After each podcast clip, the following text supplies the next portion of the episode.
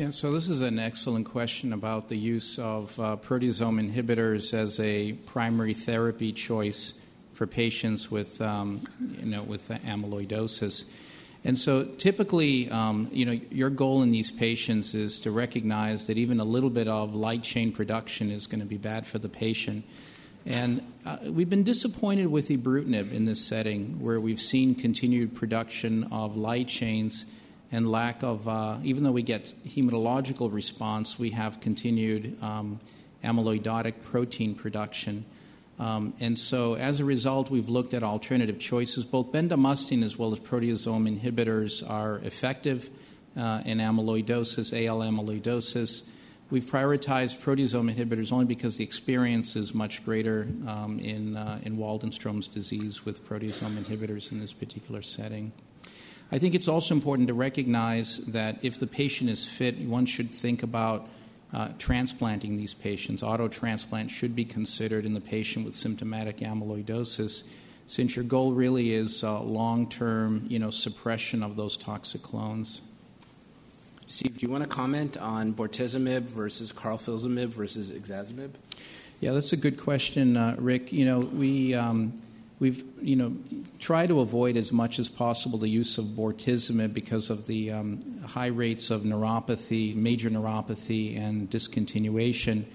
Um, carfilzomib has been very active. Um, we certainly are concerned about the small um, chance of cardiomyopathy in this uh, setting, but it has shown um, very high rates of um, response and even good progression free survival.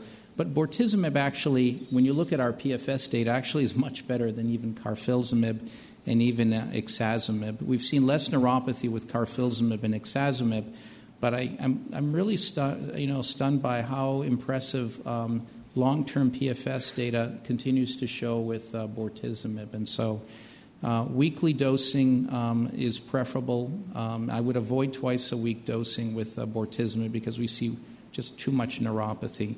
Um, but as I said, in the setting of uh, this disease, we've seen better progression free survival. There's no head on data, though, so one has to take that you know, into account.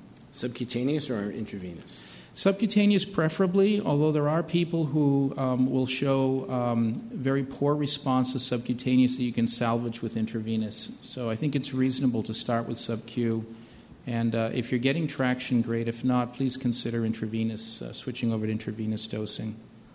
Dr. Coleman? Uh, uh, Steve, what is the role of the toll like receptors with the mutant MYD88? Is there any role for it, or is it just activated on its own? Yeah, no, that's a great question, uh, Mort. So you still need the toll receptor as an anchor. The toll receptors um, are, you know, pivotal for for for being an, an anchorage point, and probably t- uh, TLR7 and TLR9 are important. Lou Staudt has done some very nice work where he, you know, um, ended up um, knocking down TLR7 and TLR9 to recognize that MYD88 function could be compromised. But you don't need signaling anymore by toll receptors to help enable MYD88 signaling. The um, acquisition of the mutation allows for self assembly of MYD88 and it's that self assembly and the ability to recruit BTK into the complex that allows for the uh, NF kappa B related signaling.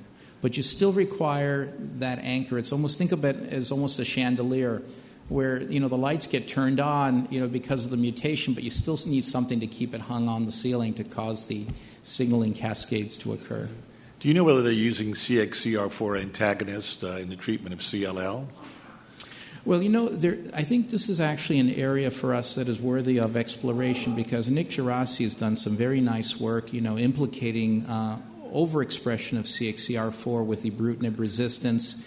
And I think this is also, you know, perhaps what we will learn from these studies is the opportunity to export, you know, CXCR4 antagonists to even CLL.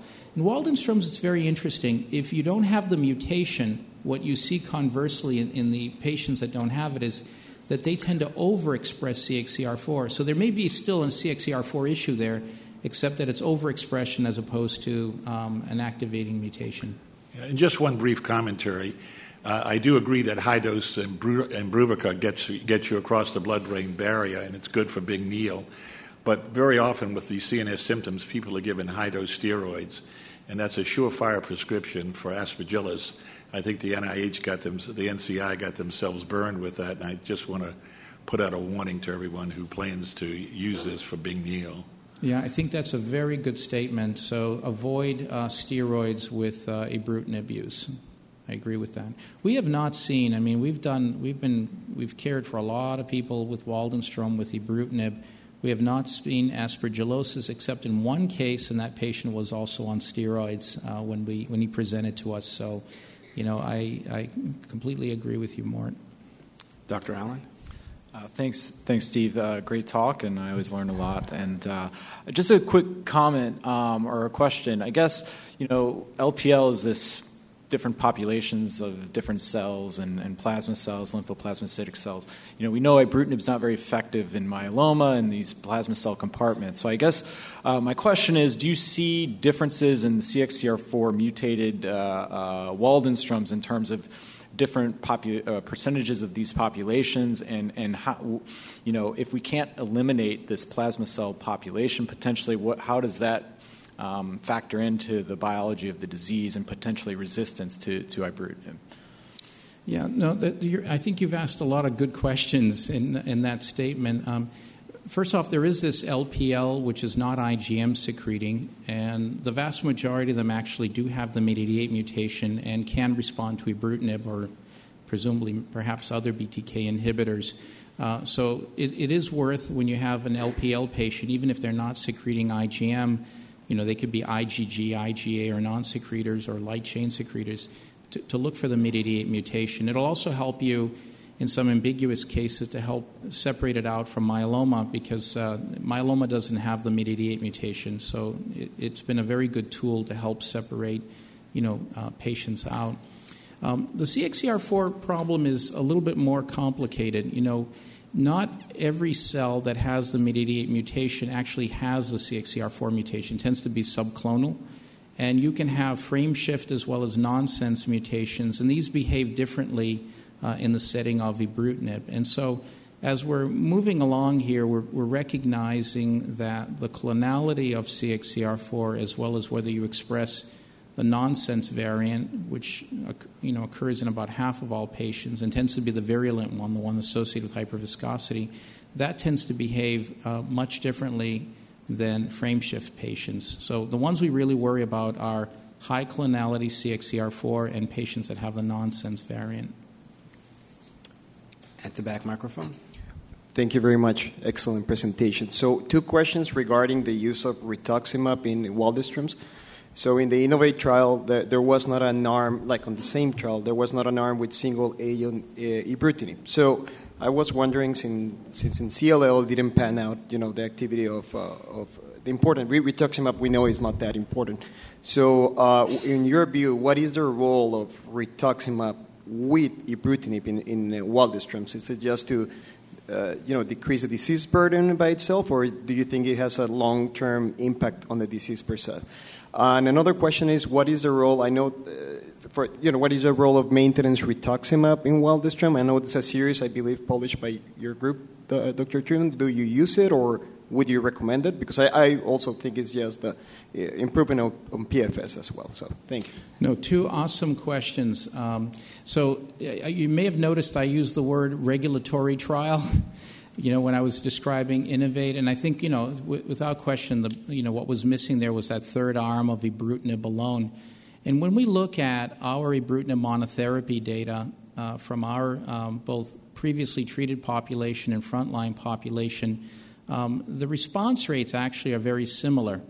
Uh, even the depth of response very similar. So I don't think you need R. However, there is this one caveat: the people that have CXCR4 as well, um, they tend to have longer times to get to those major responses. And I was very impressed um, by the update that Christian Buske gave because instead of you know seven months, six to seven months to get to a major response with ibrutinib alone in the CXCR4 mutated patients, now it was three months. So you're able to get patients into a response sooner with the addition of Rituxan, but that you know would be something I would reserve for the patients that are double mutated. For single mutation, I don't think you need Rituxan. You may be doing the patient a disservice because you know, Rituxan can actually affect IgA and IgG levels, suppress them, lead to hypogamma, sustained hypogammaglobulinemia. If you don't need it, you don't need it. Your other question about maintenance Rituxan is a good one. We tend to use it. You know, this is based on um, a study that we did where we looked at the outcome of patients who got Rituxan based therapy. We saw improvement in progression free and overall survival with the addition of maintenance R. We do one infusion every three months for one to two years, but we check their IgG and IgA levels. We ask them if they're having sinus and bronchial infections. And so that's part of what we do to figure if we need to continue the, uh, or we can continue maintenance R. One very important development, uh, Rick, is I believe we are going to see the Rummel prospective study with maintenance R being presented at ASH this year. This is a very, very important study where patients got Benda R and they were then uh, randomized to either observation or R. And so um, I think this will be one of the highlights at ASH. Why don't we move ahead for the cases? So we have two cases for Dr. Treon to comment on.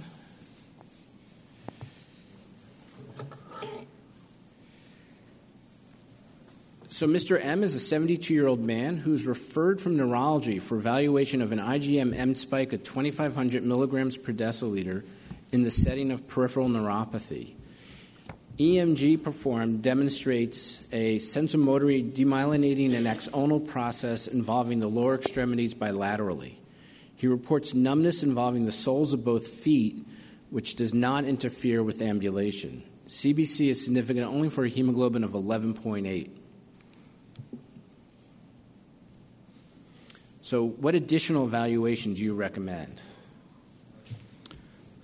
So this is a very interesting case. Um, you know, it's important to um, to be mindful that now somewhere between 20 and 25 percent of our cases are patients that are presenting with IgM-related uh, neuropathy. Um, the um, neuropathy associated with amyloidosis is much less common. In fact, it's quite rare. So most of the cases are going to be demyelinating that you'll see.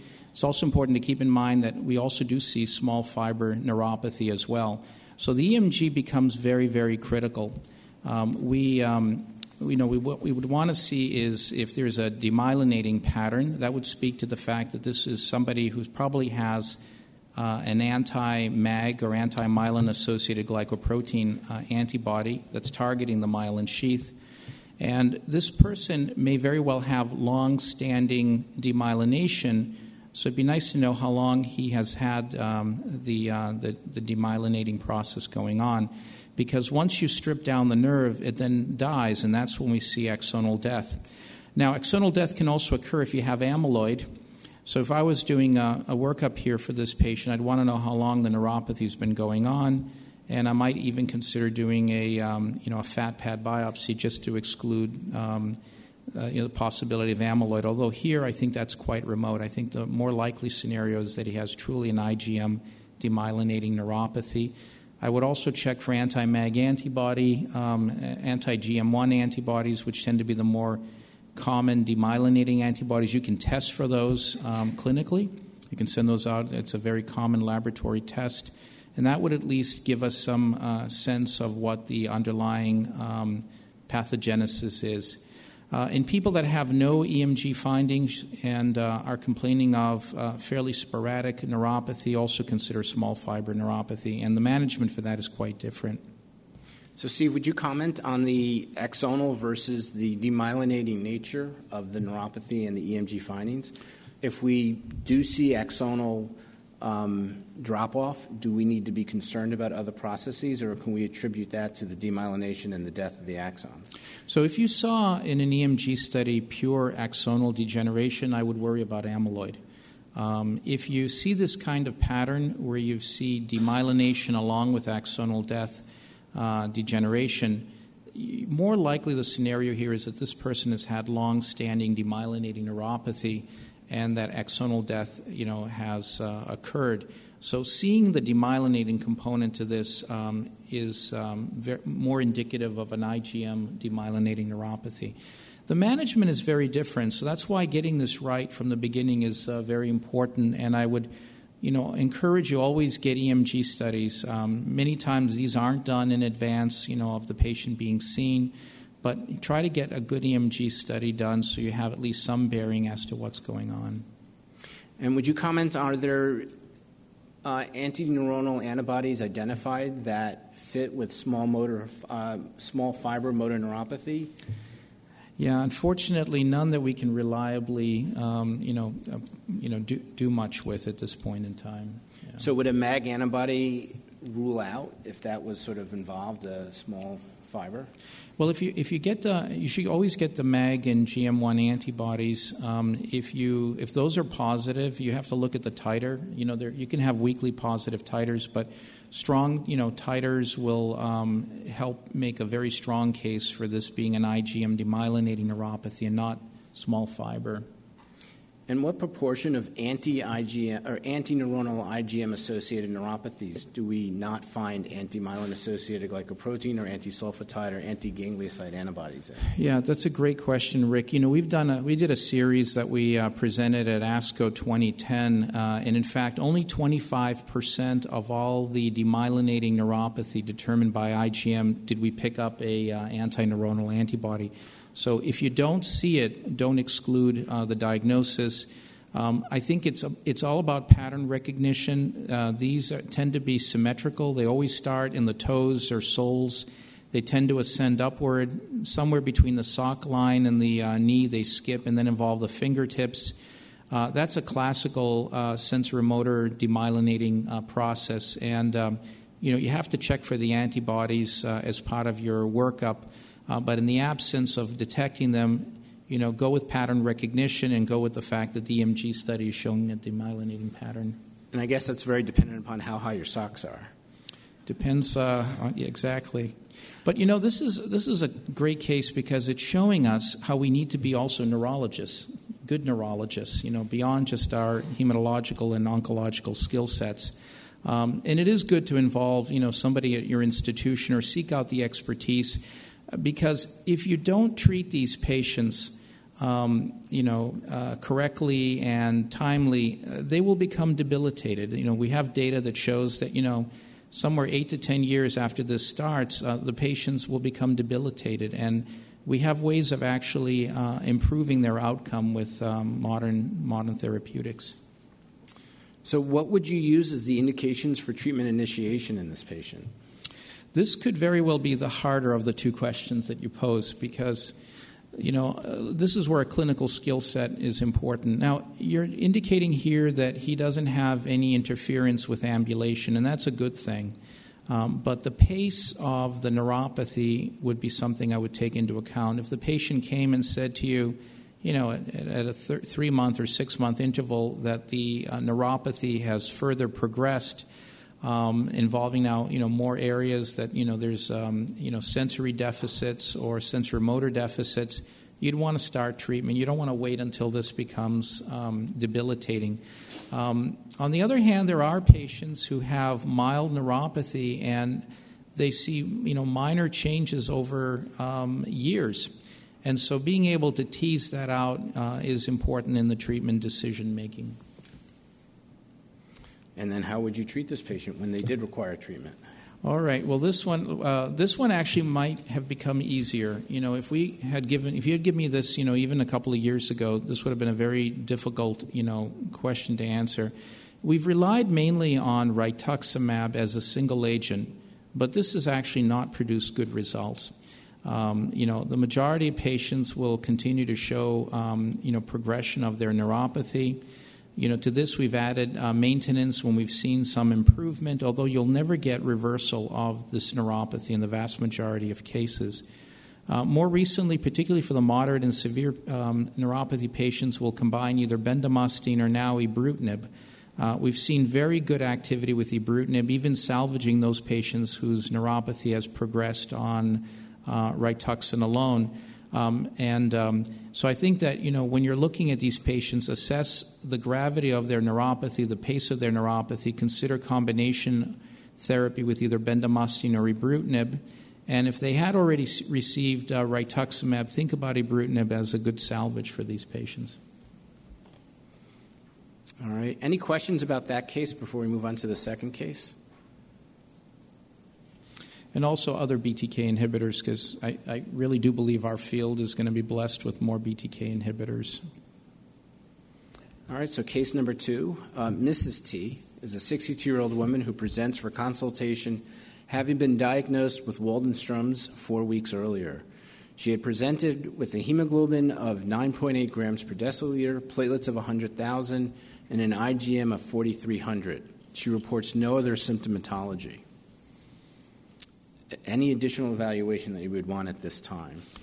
Yeah, I'm presuming that Rick Furman has seen this patient. You've done a great, you know, history on this uh, individual. You've gone through the thorough review of systems. The only thing else that I'd be interested in um, in knowing is um, if there's any CT findings for this individual. So do get, you know, uh, chest, abdomen, pelvis. You know, once in a while you'll see um, either bulky nodes that maybe not have been appreciated uh, peripherally, or you may see extramedullary disease that you may become concerned about. Or in many cases, we also have picked up secondary uh, malignant events, um, you know, which commonly occur with Waldenstrom patients. Okay, so bone marrow biopsy for diagnostic purposes. Do you Always, always do uh, next generation sequencing, or do you specifically do MYD8 and CXCR4 sequencing? Yeah, so this individual should get a bone marrow biopsy um, because central to the Waldenstrom, I, I think when you said diagnosed with Waldenstrom's, I presume that a- A, bone, a bone marrow biopsy had been done. Um, but you need that in order to be able to make the definitive diagnosis. And I do think the um, if you can get MYD88 and CXCR4 testing done, I think it's appropriate at this stage. It will help you also prognostically. Patients who have MYD88 mutated disease, you know, do better than those that have MYD88 wild type disease. They show, um, you know, better survival. Um, so I think you'll have some good prognostic information. You'll also be able to anticipate therapy when the patient becomes symptomatic. Both MYD88 and CXCR4, as you saw from the algorithms that we presented, can be very important in that regard. Do you ever obtain anti-neuronal antibody panels in an asymptomatic patient? Is there any predictive value? No, no. I mean, I, I would go, you know, I'd be guided by symptoms. There are people like this that you're going to diagnose, and, you know, they'll come to you six months, a year, two years later with neuropathy. But um, I, I, you know, you would have done nothing different because here too you're going to gauge the severity and pace of the neuropathy in terms of your treatment decision making. Any role for bone densitometry or other? Uh, Yeah, that's a great question. I mean, in the absence of really having a, a reason for doing it, we wouldn't. I mean, this isn't myeloma. Very, very, very, very rarely are you going to see any skeletal related events. Um, I probably can count on one or two hands how many we've seen, you know, in 20 years' time, but they can occur. Um, and so, if you're if you're guided for some reason to thinking that somebody may have had a skeletal related event, fair game. But otherwise, uh, it's not part of the routine screening. What additional? What would be the indications for treatment initiation in this patient?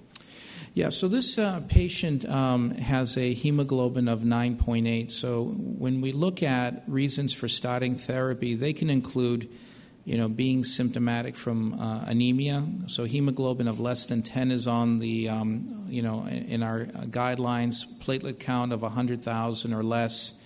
Uh, IgM itself has not been part of the guidelines, although we have data now suggesting that even if the patient is asymptomatic, um, an IgM level of above 6,000 puts that patient at high risk. So one could consider initiating therapy um, at that point in time. Um, based on the uh, WM consensus guidelines, this patient looks like they would be, you know, meeting guidelines for therapy. Although I think it's a little bit of a gray area sometimes, because you know, if the, the, very well this patient could be um, anemic like this, but not be symptomatic. So uh, we would probably want to know if she's fatigued, if she's given up things like going to the gym or not doing her runs. I mean, sometimes you have to flush out somebody being symptomatic by asking those questions. So, do we have So she answers? reports no other symptomatology. Bone marrow biopsy confirms Waldenstrom's macroglobulinemia. Uh, CXCR4 and MYD88 testing was not performed. Mm-hmm. Um, so, how would you treat this patient if she actually um, were to go on to treatment because of a rise in the IgM? So, one more thing we'd want to do for this patient um, as part of our uh, diagnostic workup with what you've said is um, do we know how much involvement of the bone marrow? So, the bone marrow is currently involved with about um, 50%. 50%. With a cellularity of about uh, 80%. Yeah. So, this is no surprise given the fact that the patient is both anemic and thrombocytopenic, that they have a significant uh, burden. Um, we probably would want to tease out the anemia just a little bit more um, by asking if we have any iron levels. Is the patient iron deficient? Because you're going to think about that hepcidin story that I presented to you earlier. And why I say that is that, you know, sometimes if somebody is, you know, relatively asymptomatic and they're anemic, you can probably give them some intravenous iron and goose up that hemoglobin. And we've been able to do this in a number of patients because of uh, you know overcoming that hepcidin mechanism. So it'd be something I would be you know just wanting to make sure, and also make sure the patient doesn't have cold agglutinins um, or warm antibodies to account for the um, uh, anemia. So this is just general thinking in terms of how you'd want to manage somebody who's presenting with anemia with Waldenstrom because there could be multiple mechanisms accounting for their um, you know for their anemia. Now, you're, so assuming the patient is having some um, compromise because of the anemia here, you know, in terms of offering therapy, first thing, of course, we always think about is clinical trials. you know, uh, talking to your, um, you know, your colleagues and making sure going on clinicaltrials.gov because, again, it's a fairly small population of patients and it's important for us to do trials. And the trials today are actually very, very, very innovative. So I think it is important to keep those in mind. Um, but other than that, you know, I would really want to know what somebody's MYD88 status is um, before embarking on therapy. It would help me with tr- treatment decision making. I'd want to know about the CT scans to see if we have to be concerned about bulky adenopathy. And based on the algorithm, if they have the MYD88 mutation, we would probably consider ibrutinib um, based therapy, or hopefully soon in the near future, other BTK inhibitor based therapies. Um, if they were also CXCR4 mutated, we might add uh, rituximab as well, um, just to help um, make the um, response uh, occur even sooner. And if they had bulky disease, then I would consider bendamustine based therapy. And what about if the patient had cardiac dysfunction? Well, we'd want to know what the dysfunction really entailed. If this is somebody who has uh, chronic AFib and is on um, anticoagulant, um, we'd want to know if this is somebody who's had paroxysmal um, atrial fibrillation in the past. That would be really helpful in terms of gauging so we're talking the about a patient risk. who's got a dilated left atrium and has had a history of paroxysmal AFib, who's currently in normal sinus rhythm and not on anticoagulation. Yeah.